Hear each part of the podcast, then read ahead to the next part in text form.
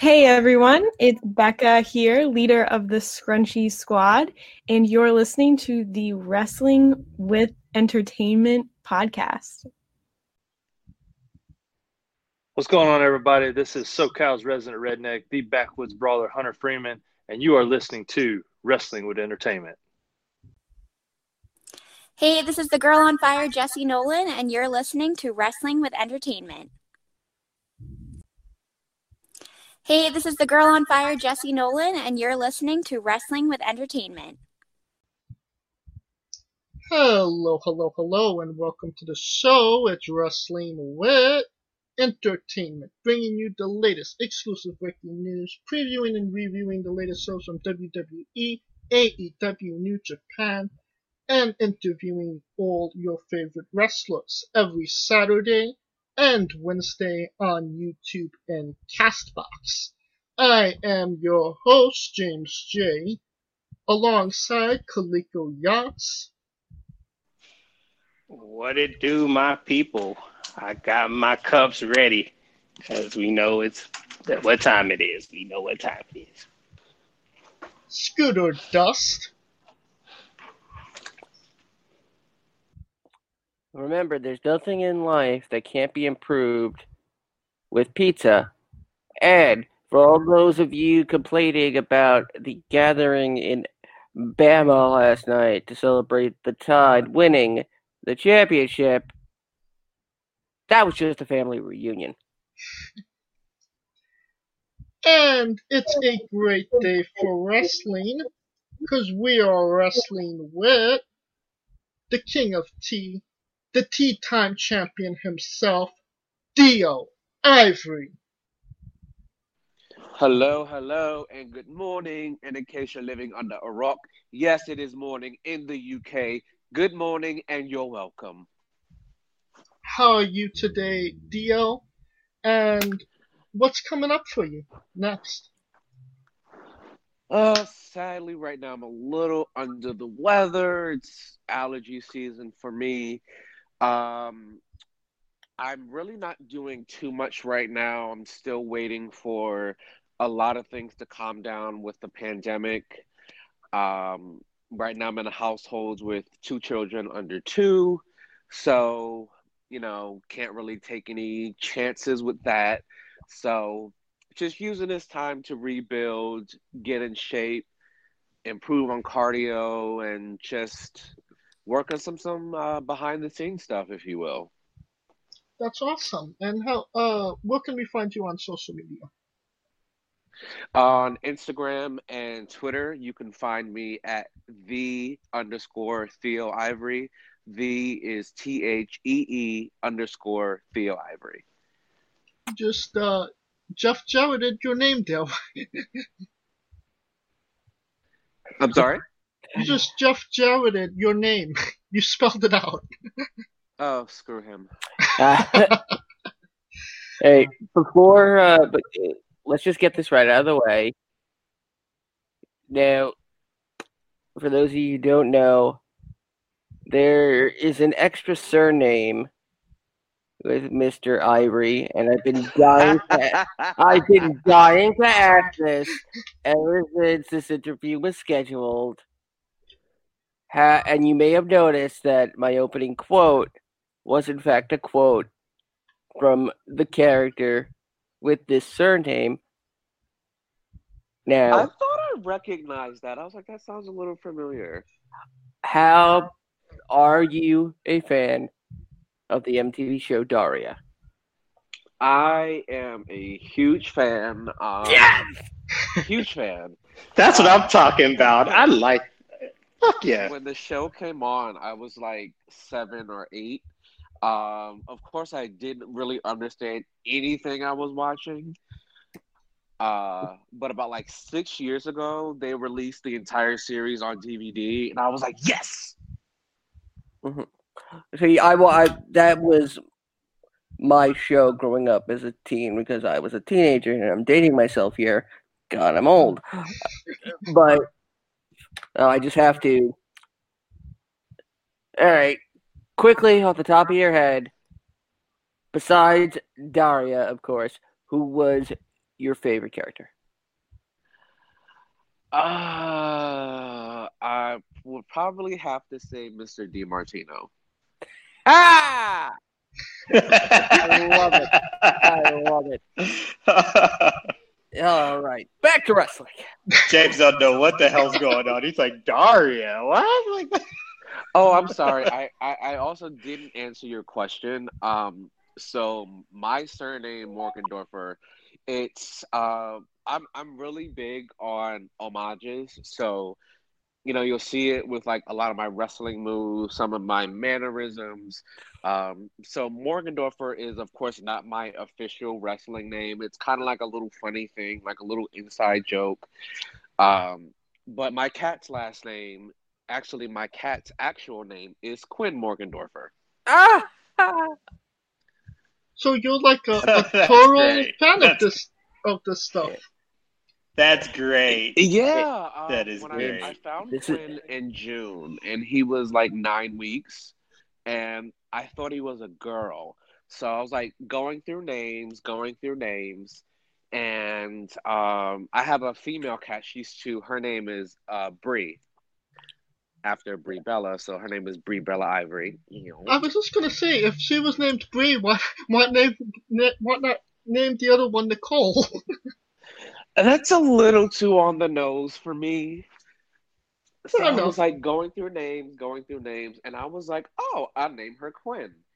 And I went to the vet and they said Quinn's perfectly healthy. Oh, and Quinn's a boy.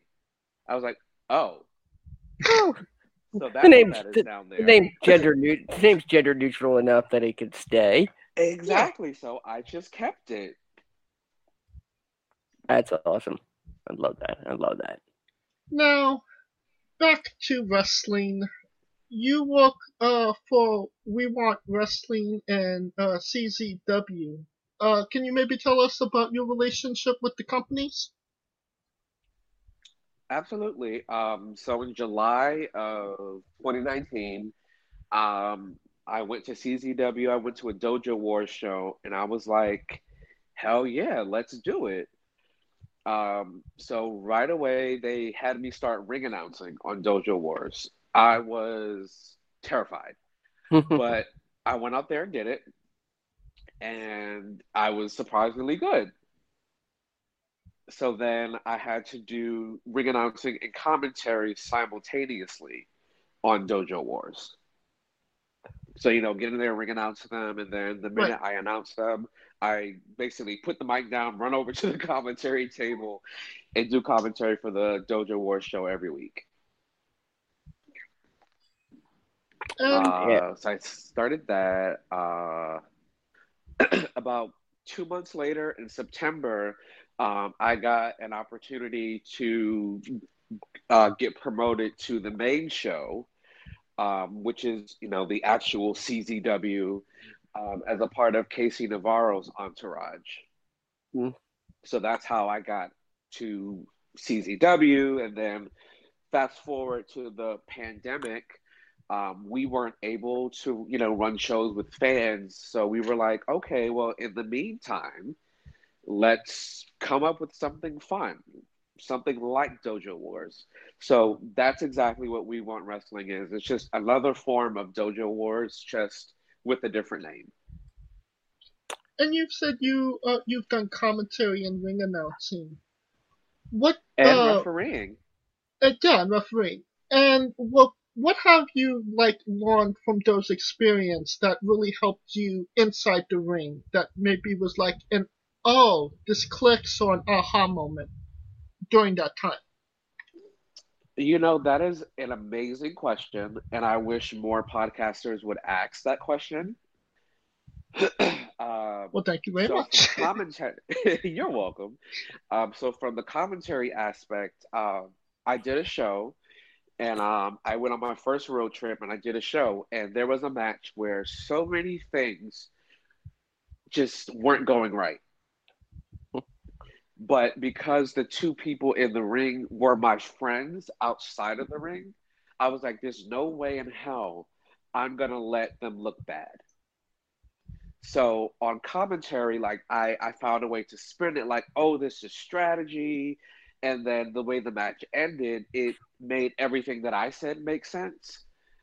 So, just myself as a wrestler, um, I tell everyone you really need to thank your commentary team because the commentary team, they are, I guess you could say, the missing link between you and the fans.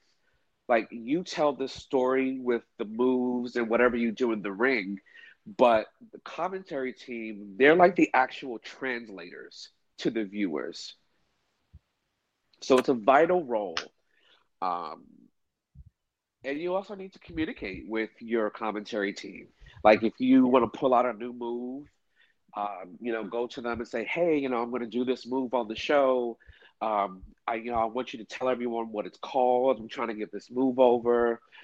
Um, so I learned that, and I also learned to kind of let things settle, let things register, because you want the commentary team to be able to tell the story without having to rush to the next thing because you're rushing. So taking my time, I guess you could say. I love that you bring that up because uh, in 2015, uh, before I joined James and uh, Kaliko here on Wrestling with Entertainment, I launched a uh, the first ever live streaming alternate commentary podcast called the Remix uh, for Raw, SmackDown, pay per view events. Basically, anybody that didn't want to listen to the scripted stuff that the uh, the the WWE put out, they wanted to hear essentially what was the you know, director's commentary on a DVD version, and been doing that since uh, 2015. James has since joined me as my co-host, and Kaliko as well, and I I absolutely love that because if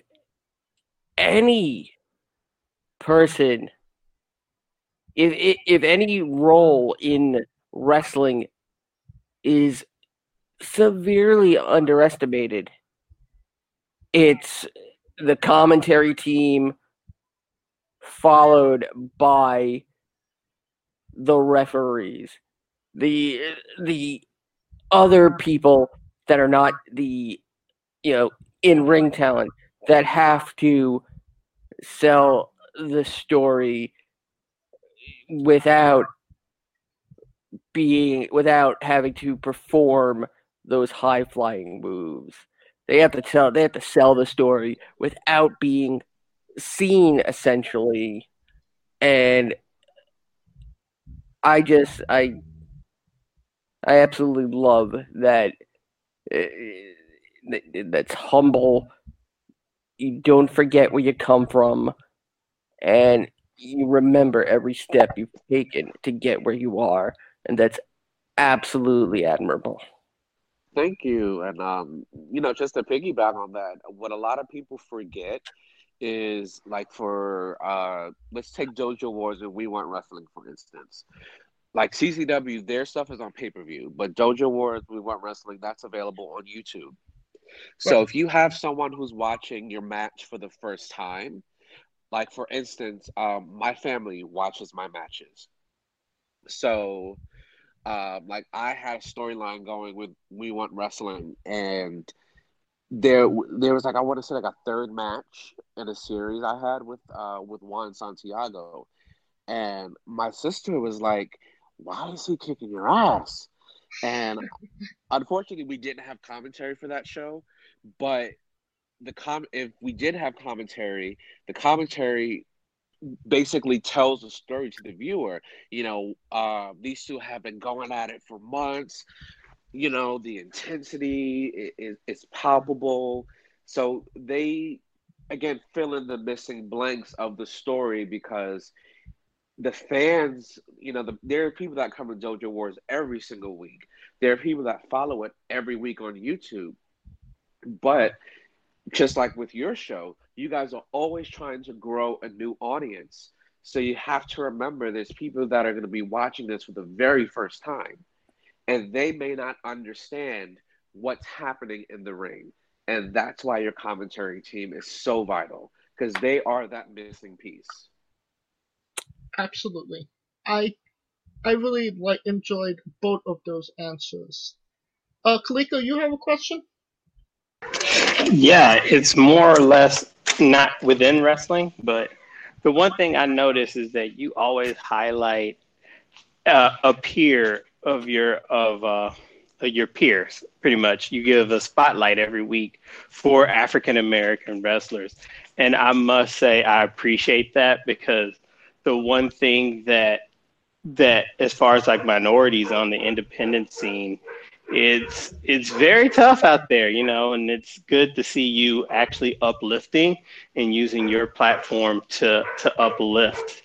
Um, what inspired you to to uplift these other people and practically, in my sense, I feel like you're kind of creating a, a network of your own by connecting all of these people.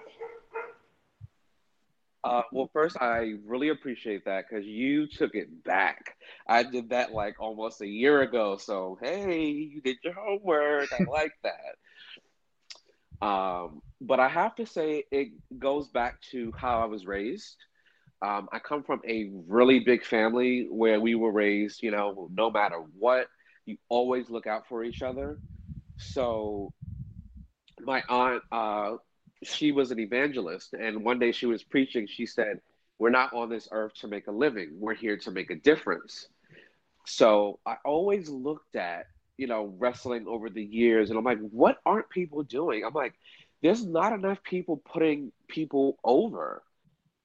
And it's like it's hard enough to do what we do and i am probably the least competitive person in the world I feel like what's meant for me is what's going to come to me if I work hard, if I have a great attitude.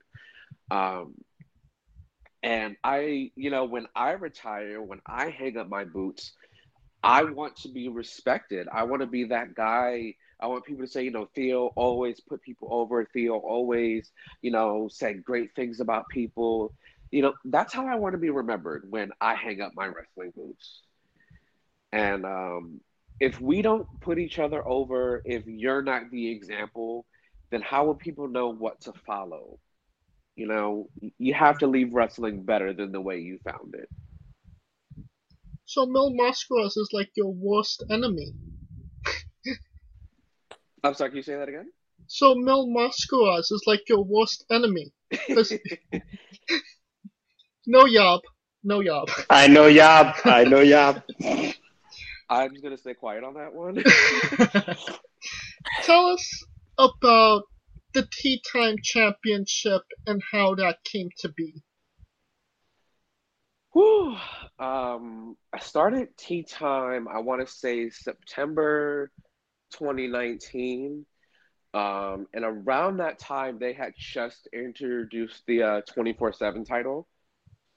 Right. So I was like setting up one day, and one of the guys was like, you know, it'd be really cool if you had like a 24 7 title for tea time. And I was like, that'd be kind of cool. But I was still very green at the time in terms of wrestling. Like, I was still learning the craft, still learning the basics. So I was like, you know, I'm going to shelve that and I'm going to revisit it. So fast forward to, uh, I think we started We Want Wrestling in uh, July of 2020, and uh, Kurt Bale and Joe Gacy, who just got signed by NXT, they were uh, in charge of everything. So I went to Joe and I said, "Hey Joe, can I have a tea time title?" And he said, "Sure." Um, Nate Carter of the Rep, um, who I love, he's one of the main people I go to for advice and he said, Theo, you are someone who can make this work. He said, you got to make that title matter. He's like, think about, you know, Ted DiBiase and the Million Dollar Championship. Like, you got to make that title matter. And um, I always think about how can I be different.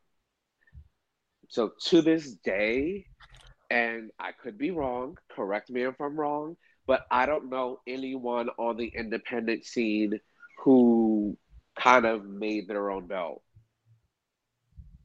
I could yeah. be wrong, but I, I, don't recall anyone. especially a black person. Uh, Now, for anyone who may be unfamiliar with said championship, are there any special stipulations or rules for the Tea Time Championship? Does it have to be defended a certain way? Does it have to be necessarily eh, won by pinfall or submission? Or maybe could somebody win it, I don't know, via rock, paper, scissors? And do they have to have their pinky up? pinky up. You know that should be a, that should be like um like if you beat me by pinfall, if your pinky's not up, it doesn't count and the title doesn't change hands. That would be I a really concur. I love Yes. that. rule. Yes. I concur. Awesome. We all awesome rule. The, the- unanimous decision. the gentleman's conduct rule. I, I I only ask because yes, it is the pandemic, and we need we we all need more ways yeah, to entertain ourselves and to entertain others. And this seems like the absolute perfect thing to do.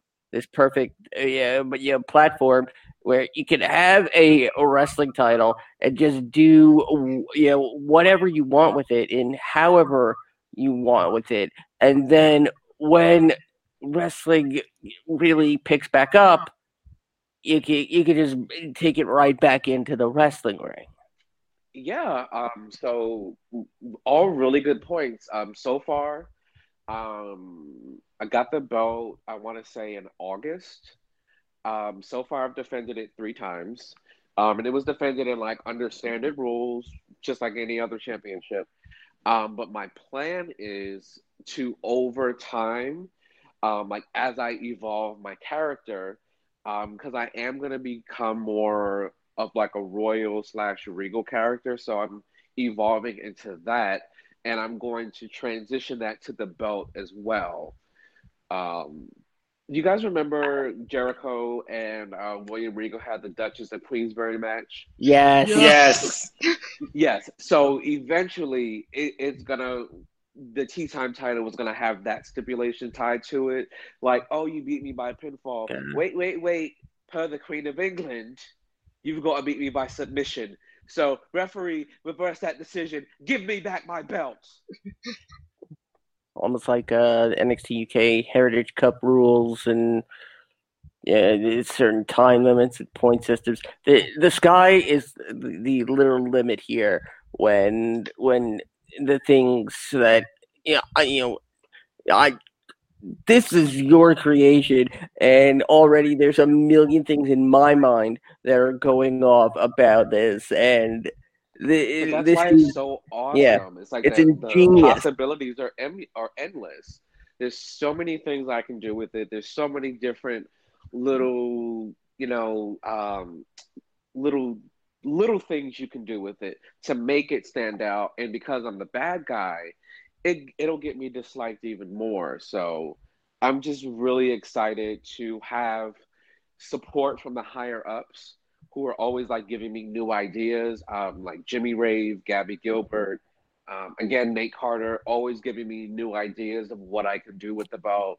So to have their support really means a lot, um, especially with I've only been wrestling now for a year. So for them to allow me to do this is is like mind blowing. Right. And, you know, in that year, possibly maybe the worst year in the history of the world, you know, the pandemic and whatnot. Could you maybe tell us about what it's like to wrestle in the pandemic and wrestling in a close set with no uh, fans? How does that affect your mindset? Uh, so I want to say the last CZW show we had with fans in attendance was in February. I think that was the 21st anniversary when uh, KC beat AR Fox for the title. Um, the CZW fans are, I, I can't even find, they are Passionate. so, pa- yes, that's the word. They're so passionate. And we were so hated. And it was so amazing to to know that hey we as a group as a collective are doing our jobs right because they hate us man. But the in march i think it was march. I don't know if it was march or april we did the uh, saturday night special on FITE TV Mhm. um, that was the first closed set with no fans. And for me it was not very challenging because more than anything, I'm a character. So I was able to fall back into that role. Um, like I accompanied, uh, I think I, I accompanied two people in their matches. Aaron had a match with uh, Mr. Graham, and I think uh, Boom was in a fatal four way match, and I accompanied him as well. So I was, I just focused on my character. So I was perfectly okay. Um, but when it came to we want wrestling and wrestling, not wrestling in front of fans, I still felt okay because I was wrestling in front of my peers. And your peers are harder on you than the fans. Right. So I know if I get a pop from my peers, like, oh, that move looked good. So it, it for me, I didn't really struggle too much if I have to be honest. Well, that's great to And hear. I think it's because I wear so many hats. I was just able to just to switch the hat, and I was like, "All right, let's go, let's do it." You were able to adapt. Yes, that's the word I was looking for and could not find. Kaliko, you have a question? Um, obviously, the pandemic didn't didn't deter from you because you made the QWI. Um, just explain how much of an importance it is for you to to make that list, especially considering that you've only been wrestling, like you said, for a year, and the that just shows the amount of impact that you've made, and that that is finally being recognized. Wow. Um, wow was really all that I could say. Um, because at first I didn't think I made the list. Um, so I was disappointed, and then I was like, you know what? That's okay. I'm still super new. Um, you know, I'm just gonna work harder next year, and hopefully I make the list. And then they put out the final list, and I'm like, I'm on it.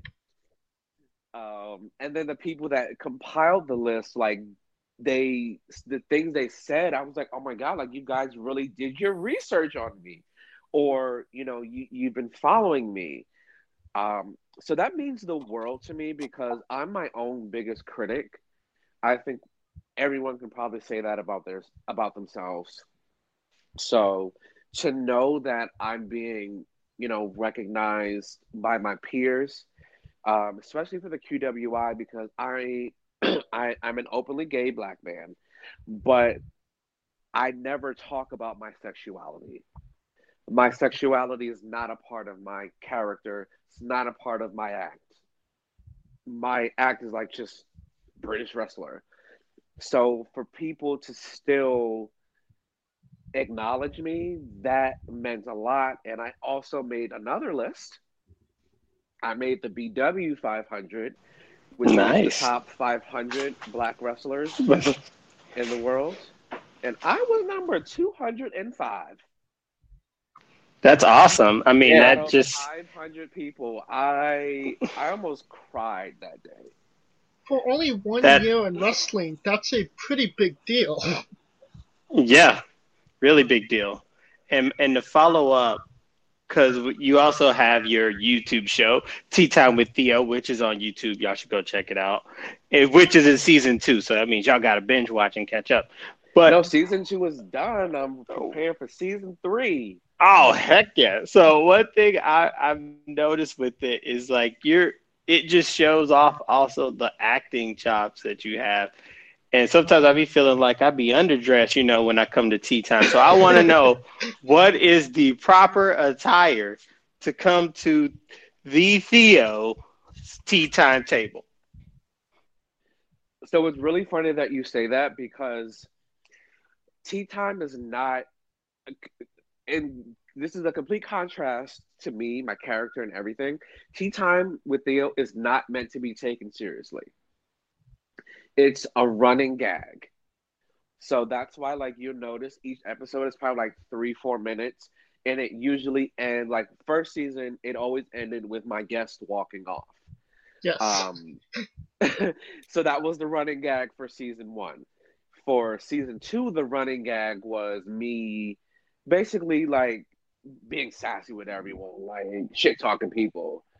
Um, you know, people wore whatever they felt comfortable in. If it was their gear from their match or, you know, what they walked into the building with, um, that's what it was. And for some people, especially in season two, um, I would use that in, you know, in the skit, like, what are you wearing? Is that a t shirt? Like, what? So, there's no formal attire. It, it again, it's not meant to be taken seriously. It's meant to be light and funny, and I keep it at three to four minutes so it doesn't overstay its welcome. We get in, make you laugh, and we're done. Yeah. It's In- awesome. The in- funniest one though is when you jumped in the pool. Sorry to interrupt, but the funniest one was with season two, episode seven, when you jumped in the jacuzzi. I'm like, bro, that's fine. So you it was know fun. that wasn't But- even planned. None of that was planned. Like that was in October. My cousin had a birthday, and we went to the Poconos. So I was like, you know, let me just bring my belt just in case, whatever. And her friend invited her cousin over for the birthday dinner, and he's the guy who you know brought me the tea. So I was like, wait, he would be perfect for tea time. So I gathered everyone. I was like, yo, listen, we gonna do a tea time by the jacuzzi. And that's how it happened. Well, I guess this. Um, I guess we could overlook my next question: milk or lemon? Um, Lemon. But if I go back to the UK anytime soon, I will unfortunately have to use milk Mm-hmm. because they'll look at me and they'll say I've been in America for too long. I'm about to say Earl Grey or chamomile. Ooh, Earl Grey. Thank God. Stronger the better. I'm sure you have a follow up question, Scooter. Now, I noticed that one time your finisher is called Poison Ivory, and you sport a shirt that says, Do you know who I am? which is the motto of a another comic book character, Huntress. Is there a secret underlying DC Comics appreciation there anywhere? Honestly, no. Um, I had no Ah. idea um, of that comparison that you just told me. Um, It comes from So Bully the- Way, right? no. Um, so so w- remember earlier in the interview I said I'm really big on homages.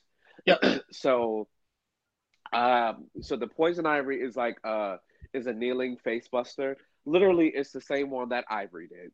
So I'm like, that's my tribute to my auntie. Okay. Huh. And I have another finisher. It's called Poison Ivory Reloaded. So do you guys remember like the spin kick that Layla used to do, where she spit, she kicks once, they duck, and then she hits them with a back kick? Yes. Like Yeah. a like a mule a mule kick almost. Yeah. So that's the first part, and then the move ends when I do like another. It's like a headlock driver. Um, Melina used that finisher when she beat Alicia Fox at SummerSlam. I don't know if you guys remember that. Yes. R- r- So see, I combined the two, and that's Poison Ivory Reloaded. Interesting. All right. I was actually not expecting that um that answer. Um I mean, that's the match that uh Ariane Celeste used in Tough Enough. What's the best match you ever seen? Melina versus Alicia Fox. What? What? and um you know, one thing I've noticed while you in your matches is that you you do talk a lot in your matches. Uh, and I haven't like seen somebody like have like a complete conversation in a match since Kevin Steen when I was first introduced to him. um, I don't necessarily think that's something that they teach you in wrestling school. So could you maybe tell us how that kind of came about? Uh, it came about um, on Dojo Wars. Um, I had been doing ring announcing and commentary for about three months. And then they said, you know, it, while I was doing that, I was also still going to training three times a week. So they're like, all right, Theo, you know, you're ready to get in the ring. We're going to start putting you in matches. Um, and because at the time, you know, I was still very green, still learning, the talking kind of covered a lot of my inexperience. Okay. So, and it also was used to get me heat. Um, but I was told, you know, as time went on and as I improved, that I needed to scale back on the talking just so it's not overdone. Interesting. You don't want people to be like, "Shut up and wrestle already." not in like a not in like a heel way, but dude, like seriously, like wrestle. Come on. So I've balanced it a lot more now. Um, but I again, I, I I don't strive to be the best match on the card. I strive to be the most entertaining match on the card. I because people don't remember moves. Like if you do 130 moves in your eight minute match, people are probably gonna remember like two moves. But they're gonna remember the guy who was talking shit the whole match and got kicked in the face and lost. Everyone's gonna remember that. And I, you know, I said that as you know a compliment because like the first time I saw Kevin Ste- Steen was actually in person, alive, and like he had like a whole conversation with the crowd while he was wrestling Tommy Dreamer, and I was like, dude, what what is this guy and why why is he so over? He's so good. Like he's so good at it. And as big as I am on homages, literally I didn't think about anybody when I did that. It's just I know that talking is one of my strong suits. So I'm like, I know if I'm not the best wrestler at this point, let me inject something into the match that I am really good at. and that is a great way to look at it. And um, you know, going back to tea time, that's kind of your your Piper's pit, so to speak. Yes. How you know how did that come to be? Like, are you just is that something that CZW brings to you? Is that something they bring uh you bring to them? Is it just something mutual? Because again, Oh, they are question. super entertaining. Thank you. Thank you. Um, that's a really great question. It was entirely my idea. Um, I went to DJ Hyde and I said, Hey, DJ, can I have a backstage segment? I'm thinking of calling it Tea Time with Theo. Um, he approved the idea on the spot, but he said, Hold off on it. Uh, I think it was like a timing thing. Like he just wanted to make sure like the timing was right for the rollout because there were like a lot of other things going on. Um, so it was it I didn't have to wait very long. I had to wait like maybe a few weeks or so. And I got the green light, like, all right, go ahead, Theo, you can do it. Um, and literally that's how it began. Um, I was just always thinking, I'm always thinking of ways to separate myself from the pack. Everyone on the indies is a wrestler. But how many people on the indies have their own web show that coincides with their character? Not too many. And follow up question. Who is somebody that you want as a guest that you haven't had on yet? Ooh, that is a great question.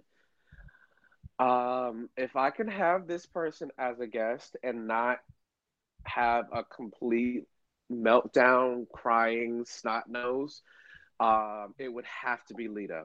Like, oh god, that would be like a dream come true. I'd probably cry the whole time Hmm. and blame it on her perfume so I stay in character or something. I don't know. You you already got it. You already got it figured out. Scooter, you have a question? I was just to say maybe I can put in uh, put in a call to Amy. Maybe she'll do it. oh god, I will probably send you like the best Christmas gift ever. Uh, oh, that would absolutely not be necessary. He's Jewish. One you would have Jewish. to. yeah, I'm Jewish. I would need eight. No, I'm kidding. Um, where, where did my questions go? now, you've also wrestled women as well as men. Yes. Now, do you believe that gender really shouldn't matter as long as there's talent in the ring? Absolutely. And um, I did a show last week, and I'll give you the same answer that I gave them. For anyone that believes that intergender wrestling is not believable, clearly you've never been to the hood. I grew up with sisters. I have a lot of female cousins, and excuse my language, but them bitches can fight. Okay, they can fight. Like they fight men, and like there's a lot of women in my family, and I'm a trained grappler, and I would not want to fight them. Ah, I love it. I love it. And So it's a different competitor, and people we have to acknowledge that. Um, wrestling a woman is different, but just because it's different doesn't make it any less credible. Perfect.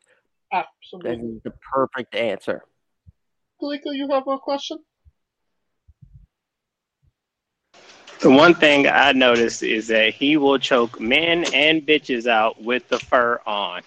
So I all sure I, will. I, I have no problem choking a bitch out with my fur on and my diamonds from the queen in my ear. No problem. so is is is the fur the is the fur chinchilla? Is that directly from the queen, or tell me where the fur coming from? Is it real panda? Um.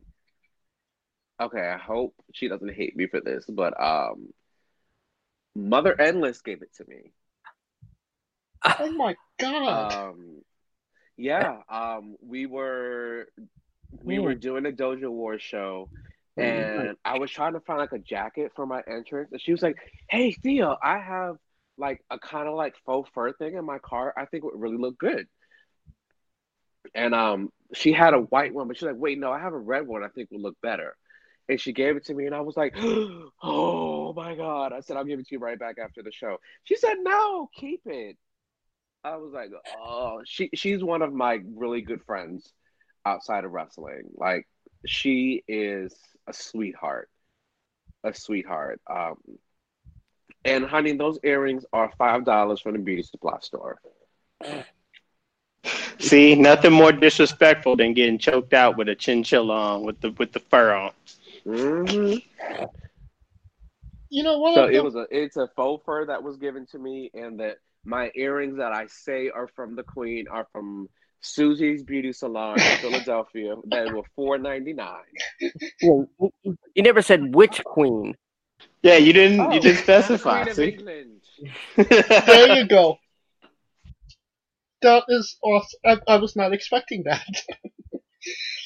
um, you know, the, one of the first matches I saw you have was with uh, uh Brent Cummings, and you had you had uh, an incredibly sick like neck front face neck breaker that made me cringe, and I kind of wanted to see more of that.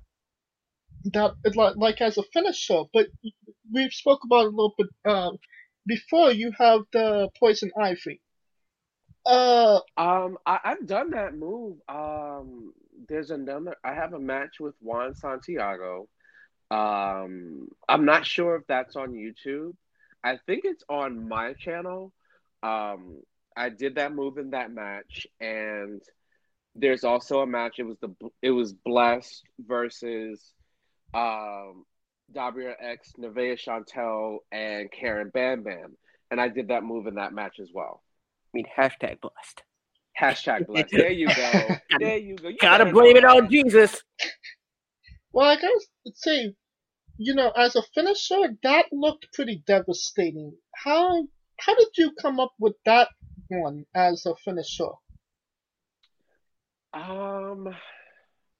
So first, I have to give a lot of props and respect to Brett, uh, Brent, excuse me, because in order for any move to look good, the person has to be in position. They have to sell it like a champ.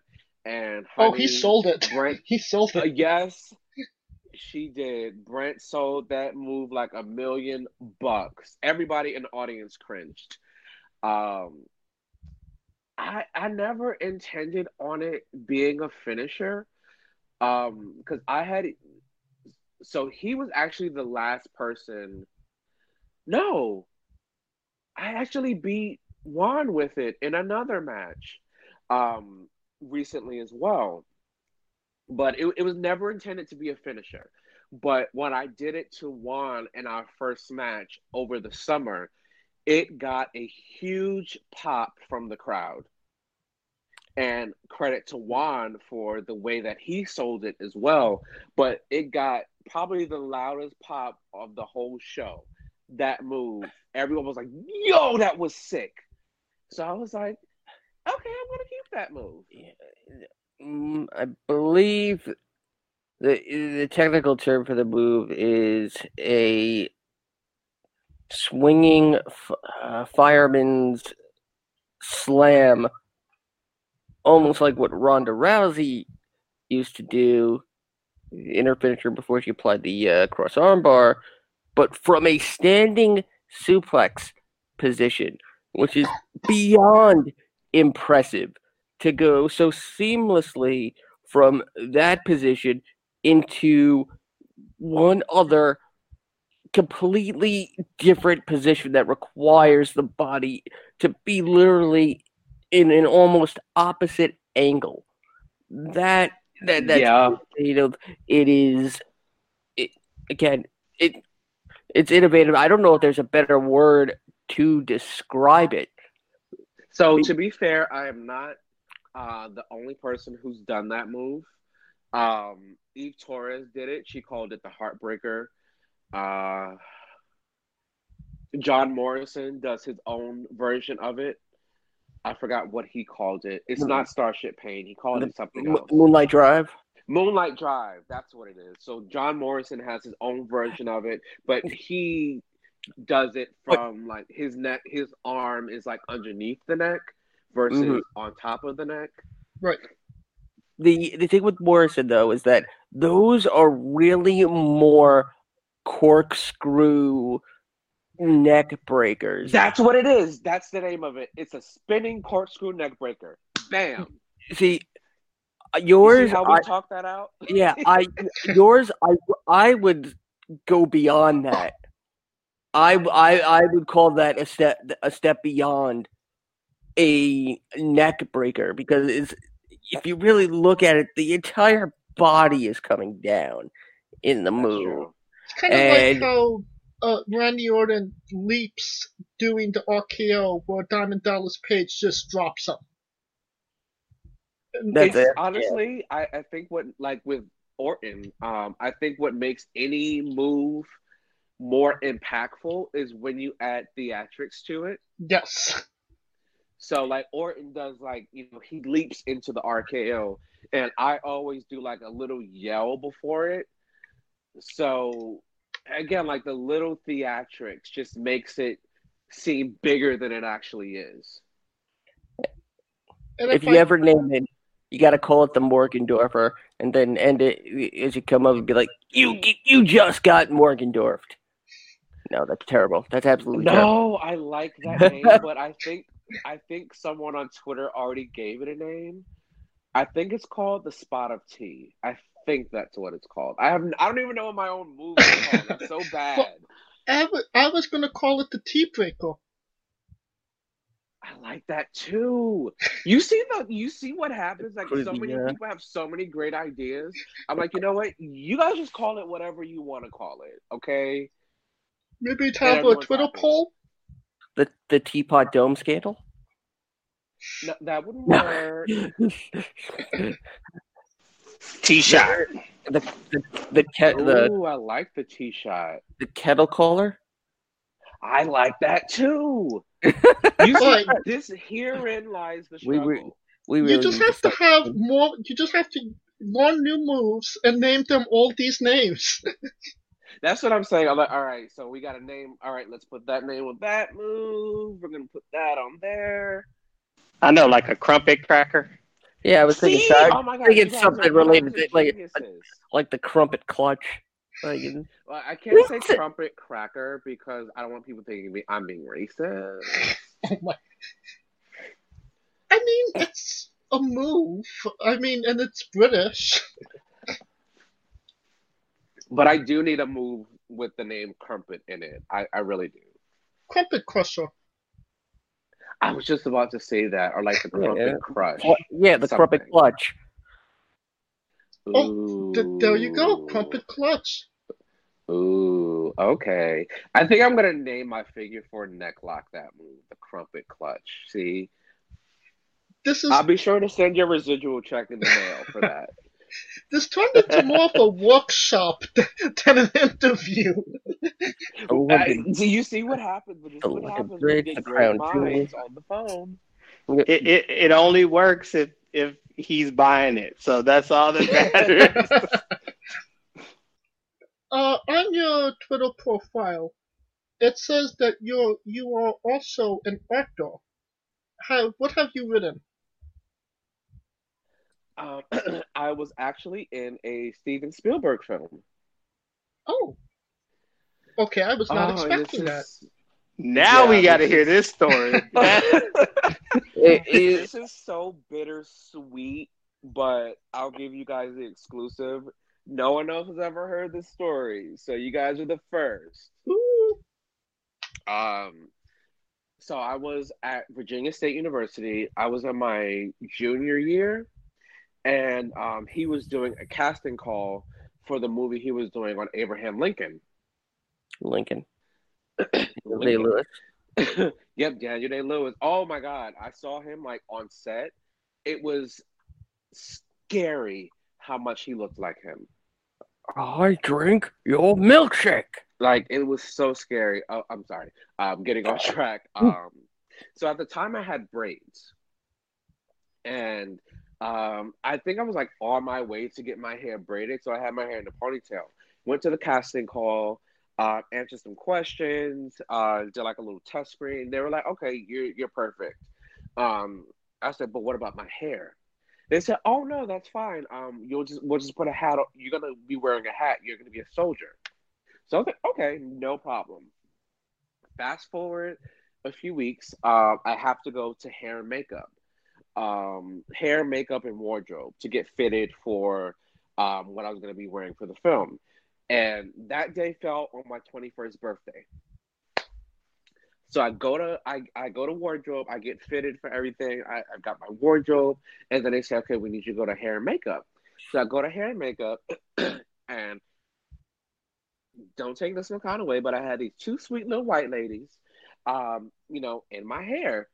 And one of them was like, Oh no, honey, we're gonna have to cut this off. And I Oh. said, oh hell no! I said, like my hair was past my shoulder blades. I said, What? She said, I mean, well, uh, well, honey, if you don't want to cut it off, you know, you don't have to, but I mean, if that's your choice. And to me, that made it seem like my role was going to be in jeopardy. Like, well, you know, it's either the hair or the role. So I was like, okay. These whores cut my hair with some scissors. Oh, Oh no! Oh no! Oh, Looked, first of all, I was. This, it all happened so fast, and mind you, it's my birthday. just turned 21. It's my 21st birthday. I'm literally watching them chop off four years of hair.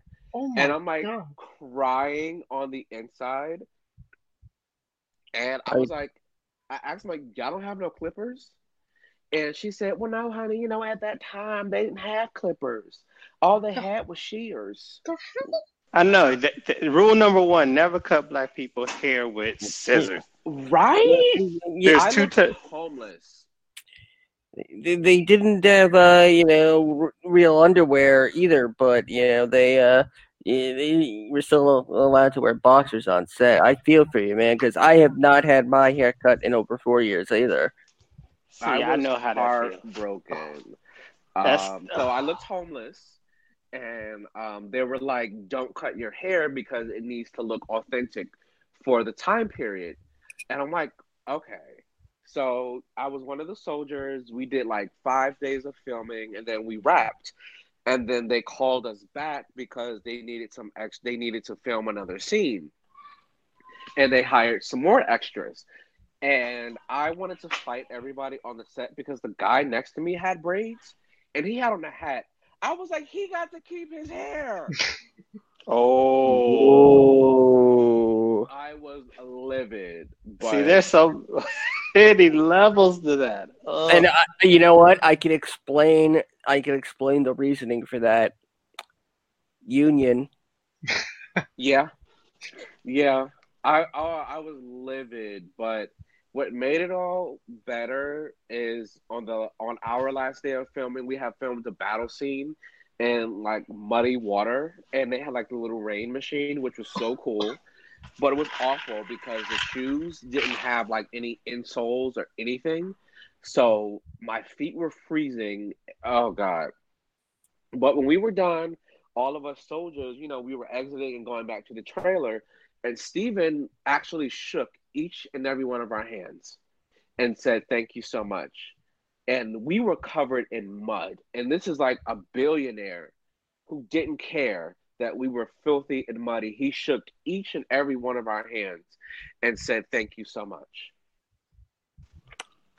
Wow. That's awesome. That Yeah. was awesome. an incredible like story. Steven." You know, in fact, I, that that might uh, fulfill the qualifications for uh, the segue into our next segment. Yeah, I was like, You lucky you made the color purple, Steven. Because Oh yeah, he better be lucky. Yeah, he lucky. He got Oprah cred. That's what it was. See, we Yeah, learned he- some lessons. There's two yeah, Americans. he's an awesome guy though. He's awesome, so humble, uh, awesome guy to work with. No complaints at all, and they fed us well. and two Americas with the haircuts, man.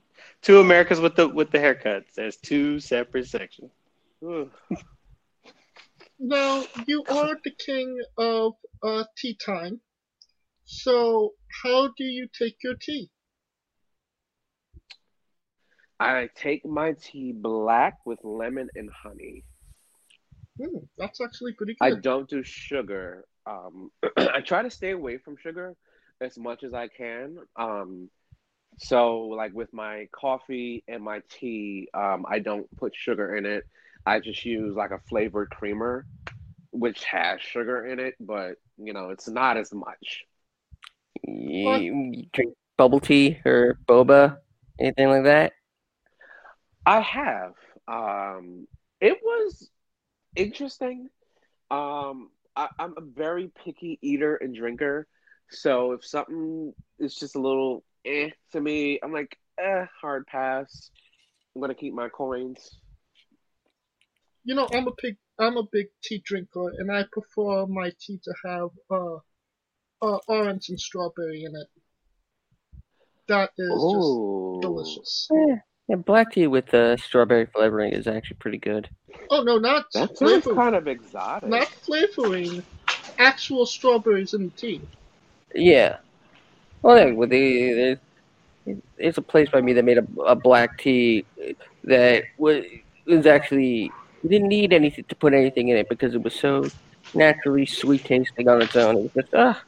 That does sound pretty good. And what about See, I'm- pineapple, James? Now that See, I'm brings not us- not a tea guy. I'm more the music with the tea though. What do you listen to? What do you listen to with the tea? Because there's a big difference between listening to, you know, classical music and Nicki Minaj with tea. Do you spill the tea while lit, while drinking the tea, so to speak? I feel like he's a Okay. city's girl type of person. Act up, you're gonna get slapped up. It was so funny because I'm from Miami, but we're gonna keep that. Shh. Kayfabe, kayfabe. um, but I have a very eclectic taste in music. Um, like today, I was like listening to Toni Braxton. Yesterday, I was listening to Tori Amos. Um, I, I listen to like all kinds of music. I was also listening to Vanessa Carlton today. Probably one of my all-time favorite artists, like ever. Sweet. Um, But I will say this just to set the record straight. I do not engage in the spilling of any tea. That's not my thing. it's blasphemy for a British person, right? Actually, well, no, because the British media is horrific. Like, horrific. Probably worse than the American media. Um, but when I first started my show, um, there was a few suggestions like, oh, you should do like, you know, like spilling the tea, spilling the tea. And I'm like, I'm sorry. I don't want to sit up and talk about people. That's not my thing. I'm like, if that's your judge, you know, I'm to pray for you, but y'all do that over there. Because I don't want anybody talking about me in a negative light. Right. So I'm not going to do that to other people. Now, a follow up to the tea question pineapple on pizza. What's your stance? Oh, no, God. Not No. a fan? No. Only thing that goes on pizza is ranch. Ah. Yeah. That's exactly that, my. That's a combination my wife loves. Pizza and ranch. See, your wife, smart lady. Yeah, see, that's the thing. Like you know, it, it's a great combination. It's a it's a tasty freaking combination. I don't think I've had Like- ranch on pizza before. It's so I mean- good. Like it, see, my wife doesn't put it on; she dips it in. Ah, And I think, I do both. I, yeah, I, I think there's both. a there's a, a certain uh, distinction that's something I need to try next time. on. But you Oh. know what I will do? I will try pineapple on pizza, and I'll probably post like a little video of me trying it out for the first time. It looks disgusting, and if I don't like the way something looks, I will absolutely not eat it or touch it. Nah, you don't have to degrade yourself that low. No, yeah, no, you you do not have to stoop to their level, sir. Okay, what all right, what is what what is one thing you eat that most people would not expect that you think most most people hate? Um,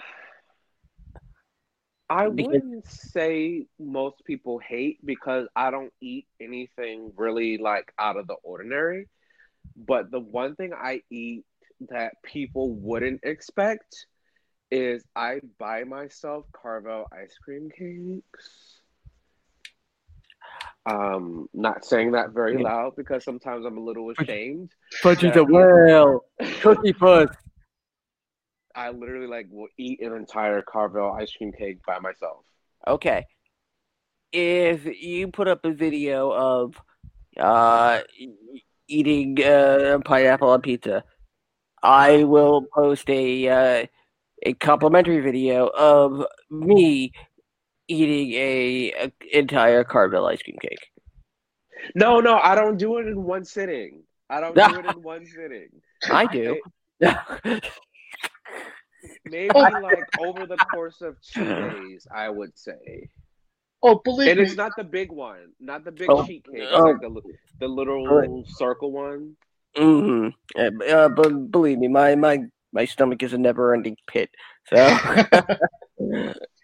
I feel very sorry for your toilet afterwards. Oof. That thing will tear you up. Explosive, explosive.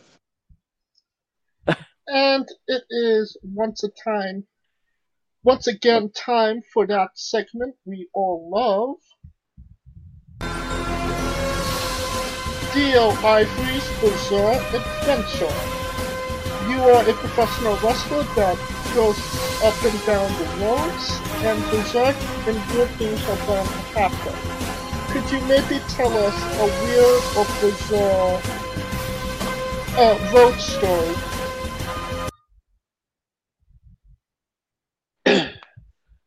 Ooh, a weird road story. Yes. Um, weird road story. Weird, bizarre, funny, out of the ordinary. Um, I have a memorable one. Can I share that? oh, absolutely. Because I don't have any. Thank God, I don't have any bad road stories. Um, so the road trip that I did, um, well, wow, uh, right now it's a year ago, uh, end of last January. um, I drove to Georgia and Alabama with uh, Jimmy Rave and uh, Gabby Gilbert. This was directly after a Dojo War show. So, mind you, I worked that day a full nine hours, had to drive to Jersey, do Dojo Wars, and then we got in the car and um, from New Jersey all the way to Georgia. And I'm like, oh my God, I'm going to be so tired. I'm going to be so tired. I'm going to sleep the whole ride. Me and Gabby were listening to true, true, uh, true crime podcasts the whole time. And I'm like, Gabby, what happened? What happened? And she's like, we don't know. And it was just so cool because I like wasn't she said like, "Hey Theo, do you want to listen to these podcasts?" Like I always listen to it on the road, and I was like, uh, "I'm not really sure," but I was so engrossed in it. Like they were so good, and they're all unresolved. So it's like you know you're you're you get so Yeah. into it, like you keep waiting for it, like you know, oh, keep going. This is so good. It's so good, and then it's the end of the episode. And you're like, well, bitch, did they catch the killer? And she's like, no. You go down that rabbit hole. Um, yeah, On that same trip, um, I want to say the day before uh, we we finished everything, um, so many of us had gotten sick. I think this is like right. uh, Remember how they said like a lot of people had COVID and probably didn't even know it. Yeah. yeah. My my son had it at the end of 2019 and uh, uh, beat it before uh, it became a pandemic. So yeah, So I think we all had COVID because when I found out like what the treatment plan is, it's like amoxicillin and like uh two other things. I'm like when I went to the ER when I got back from that trip, that's what they gave me. I'm like, did I have COVID? But we had all like all of us had gotten like really sick. But um like the night before like we had all fallen ill. Um you guys know Casey Katal, I'm sure. Yeah. Mm, yes. uh Casey and I, we you know, we were like outside. Um, I had bought two bottles of wine from the gas station, and Casey and I sat outside till like four o'clock in the morning on a hotel bench, just drinking two bottles of wine and just shooting shit. And it's one of my most, I guess you could say, heartwarming um, wrestling memories because you know, everyone says the friendships that you form in wrestling are like unlike any other. And like that was the day that like really forged our friendship. And I, I'm just like really grateful for that entire road experience because, you know, you, you're used to so many people coming to our shows up north, but now we're in their territory you know, where we're the outsiders and, you know, just everyone makes you feel welcome. And that was the first time I had ever been to Alabama. And I'm like, Roll Tide. boiled. That's I'm where my like, wife is from.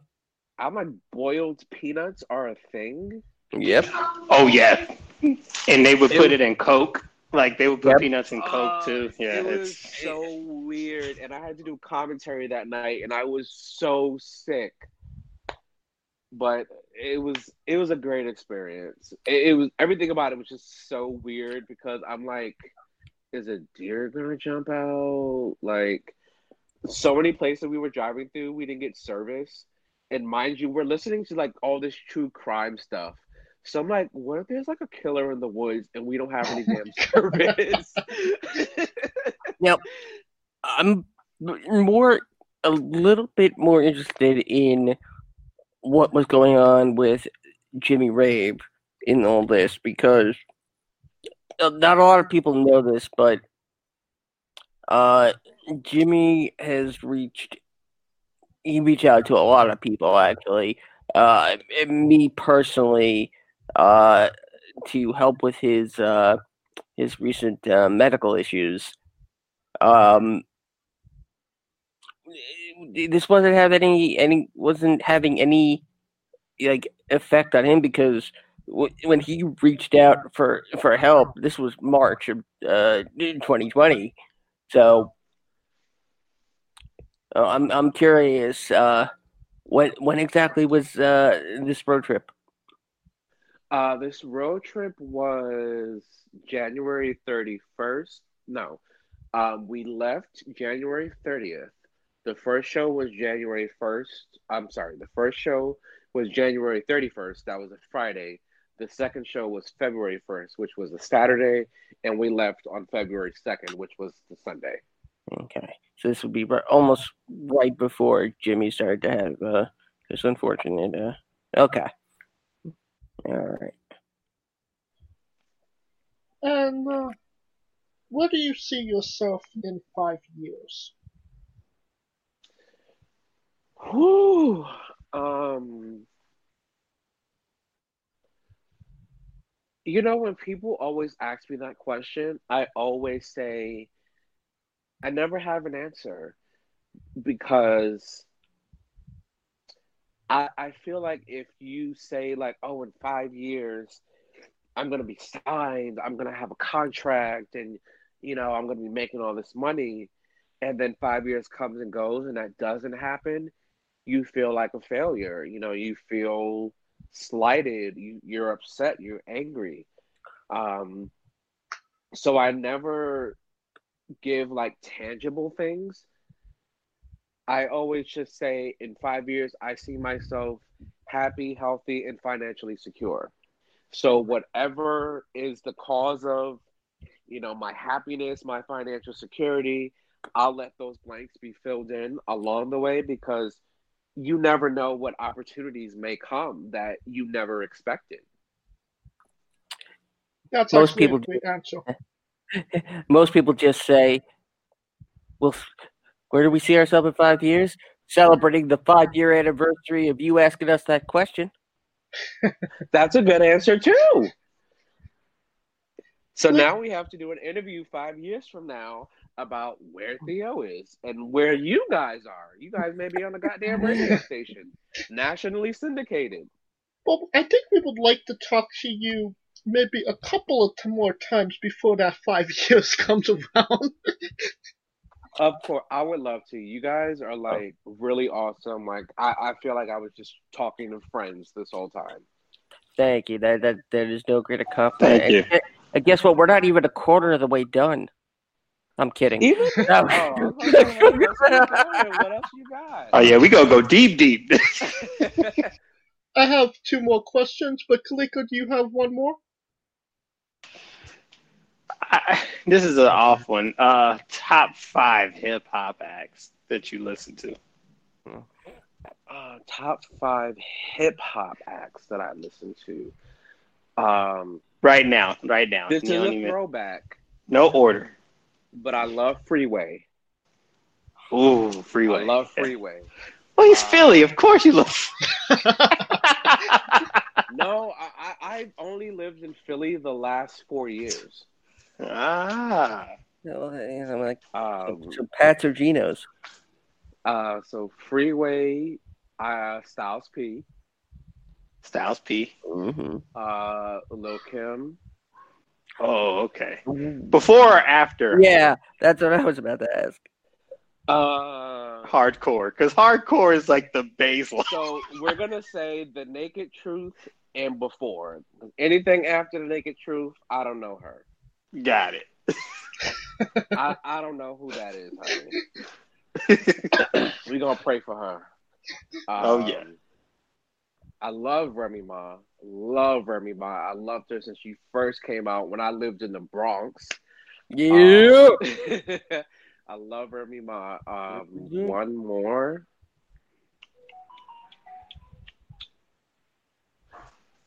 Ooh. I would probably have to say J. Cole. Oh, see some some some new and old. That's a solid list, I must say. Remy Ma is underrated, though. I give you that. Very. She's very uh, very underrated. Very. Because She had a song with you know, Ne-Yo. 'cause She don't talk about her coochie. That's why she's not as big as she, you know, every every other female rapper. That's yeah, why- that's true.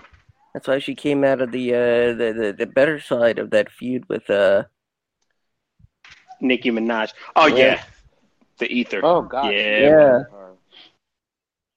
And Ooh. what is a match people should go out of their way to see that best shows off what Dio Ivory is all about? Um.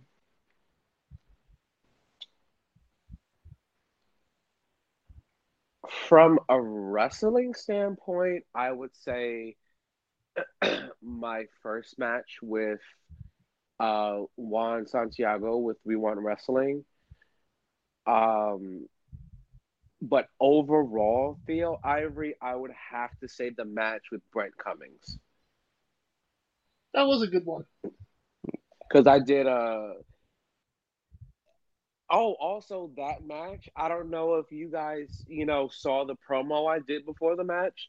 That was an homage to the ma- the bra and panties match that Trish Stratus and Ivory had, and Chyna came out and ripped Ivory's like ripped all her clothes off. Yeah. Yes. yeah yeah And right Brent before wanted uh, to do like a Divas match, and I'm like, well, I don't do Divas matches. I was like, but I would love to have fun for a change. So like, I have an idea. Let me know if you like it. And he was like, oh my god, that's awesome. So I'm like, bitch, let's do it. And we went out there, and he played the free, sexy character, and I went out and put, you know, played prudish prick, and we gelled so well. so like Rick Cataldo but only better. Oh, um, mm. Nah, yes, I threw shade. I threw shade there. And we are nearing the conclusion of this interview. Oh. So we are wrestling with the eight Boom, questions boom, of doom. boom, boom. This is a okay, rapid this is a rapid fire scenario. I'm going to list off the questions and you answer them however you see fit. Are you ready, Dio? I am ready. Excluding yourself, greatest wrestler of all time. Uh, Kurt Angle. Worst wrestler of all time. Nice. Worst? Oh God. Oh. Oh, I can't What? answer that. Once again, we've hit that roadblock. Nobody wants to admit anybody is bad. Come on, Can I got- give a little? Can I? Can I give it like a, a, a little something to that? Sure. Sure. because especially like on TV, everyone plays a role. So people may think that you suck, but you're doing what the agents ask you to do. So if they tell you like, "Hey, we need you to just not do much and make this guy look like a star," and you're like, "Yo, I could wrestle rings around this guy," but you want me to look like a chump? Okay. So there's a lot of people where no one really knows their true ability because the agents and the people backstage are booking them in certain scenarios where they're not allowed to show their true potential. That's a very eloquent answer. yeah. we I we also do have a default answer of Steve McMichael. What's the default answer? S- Steve McMichael. Mongo McMichael. Oh gosh, I, I'm not touching that one. Your main eventing WrestleMania for the World Championship. Who is your opponent? Past- Natalya. What? Who? Natalya. Did he say Natalya? That's Yeah. a good one. I Natalya Unsung. my dream WrestleMania match. She's Yeah. unsung. Now, th- this is a first for Wrestling with Entertainment because th- you are the first person to list a dream opponent of uh, of the opposite gender. Why not? You know, Chyna was supposed to be. Chyna was the number one contender for the WWF title. Why couldn't Natalya do it? Exactly. True. I feel like she was so, so so unsung. She was like the right wrestler at the wrong time. Yeah, That's yeah. a good way to. No, no, no. She was the right wrestler at the perfect time because there were no other women doing that. Yep. No, when when I, when I say when I say wrong time, I, I say it in the sense of she was the wrestler in the divas era, and then when the wrestlers finally came, it felt like they pushed her to the side a bit. That's oh, why. I'm sorry. You're talking about Natty. I'm sorry. I thought you were Yeah. talking about Chyna. Sorry. Oh no, no, I'm Absolutely talking about right. Natty. Yeah, Natty. Absolutely. If you could come out to anyone's entrance music, past or present, who would it be? um, Lita. That is a good one. Finish the sentence. Kayfabe is. Dead. I mean, yeah, I we kind of thought you, you we were getting a British guy on this interview. James did. Kaliko Yeah. and I didn't. No. I'm like, once Undertaker shows everyone that he's Mark, it's like, okay, everybody else knock it off. yeah, Pretty much. right. Once, Yeah. Like the dead man is at home cooking dinner. Stop it. yeah, once he sound like, especially when his voice came out and he sounded like Patrick Mahomes, I'm like, yo, didn't see that shit coming. Squash. Fruit or vegetable? Vegetable. Yes, I told you. I told y'all, man. It is indeed a fruit, Oh, but Yeah, it, it, it's got seeds. but consider uh, a lot of people have uh, came to that same conclusion. So you are in good company and you're in good graces with Kaliko Yachts. That's right, because no one goes around drinking squash juice. that's so confusing. but Nope. I don't eat squash, so I'm okay with that.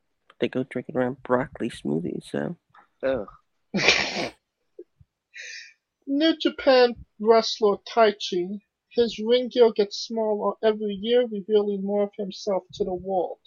My question, what is the appropriate trunks to butt cheek ratio for ring gear? Whew. Uh, I always say you want to show a little cheek. Like, You- a- a- mm. like, like some people. Well, you can't really do it if you don't have no ass. But some people. Oh, oh, I have a perfect example. Tony Nese.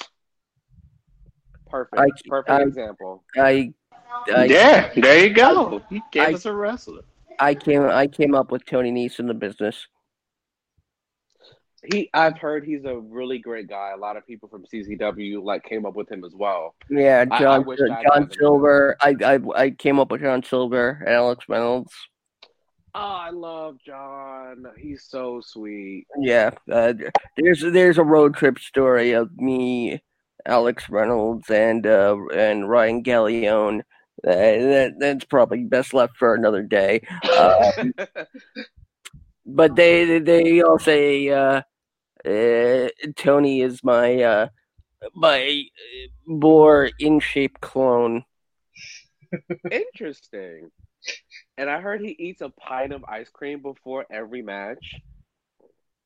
I'm like, that couldn't be Really? me because I would be farting Really? in With the- that physique? ha ha uh, no no we Listen, I would be farting all over that ring, so it could not be me.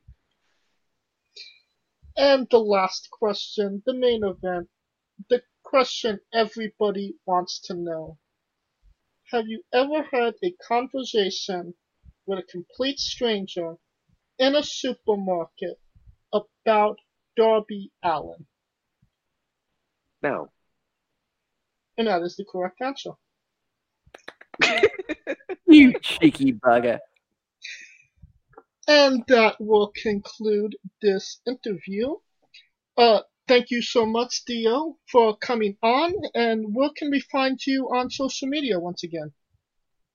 Thank you. You guys are so awesome. I, I really enjoyed this whole experience. Like, you guys are a great team. Let me say that. And, and thank you. The pleasure is all ours. Honor, Absolutely. seriously. It's an honor. It Uh, was a once again, pleasure Yes, thank speaking you. to you. Thank you. Yeah, very Uh, fun, really. Thank you. Uh, and I felt like crap today, and you guys lifted my spirit. So thank you. Oh, wow, that's great to hear. Yeah, that's That's the best compliment. Yes, absolutely. Uh, for uh, social media, it's uh, Twitter and Instagram, the underscore Theo Ivory. Uh, the is once again T H E E underscore Theo Ivory. And on each of my profiles on Twitter and Instagram, um, I have a link. If you click on it, it's called All Links. So that gives you the link to my um, Instagram, Twitter, YouTube channel, Snapchat, and my merch store. Sweet.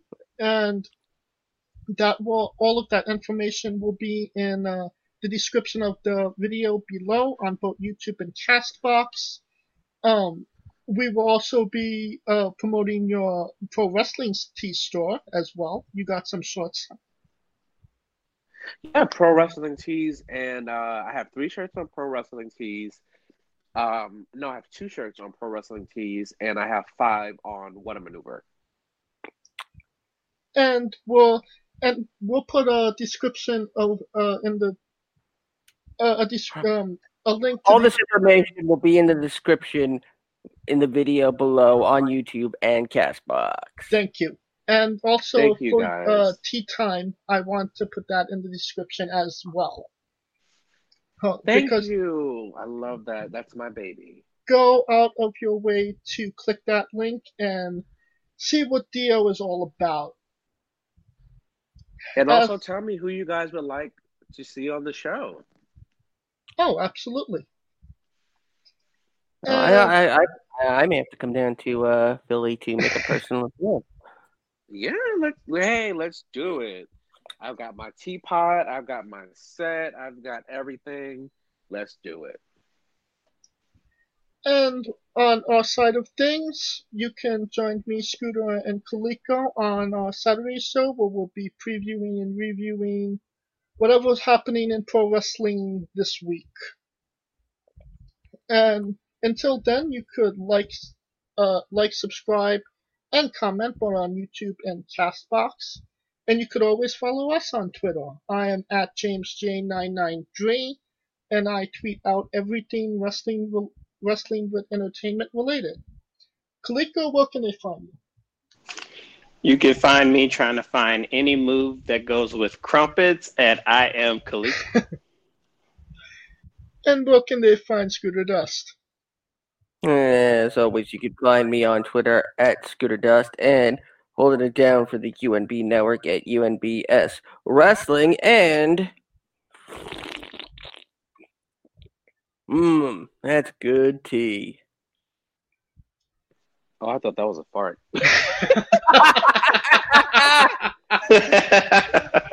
Good night, everybody. and that's it.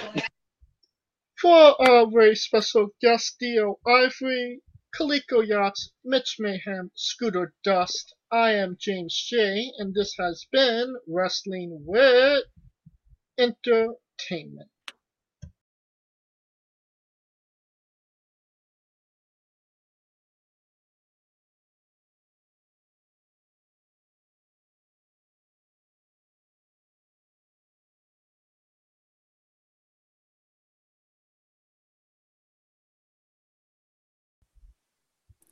Hey, this is the girl on fire, Jesse Nolan, and you're listening to Wrestling with Entertainment.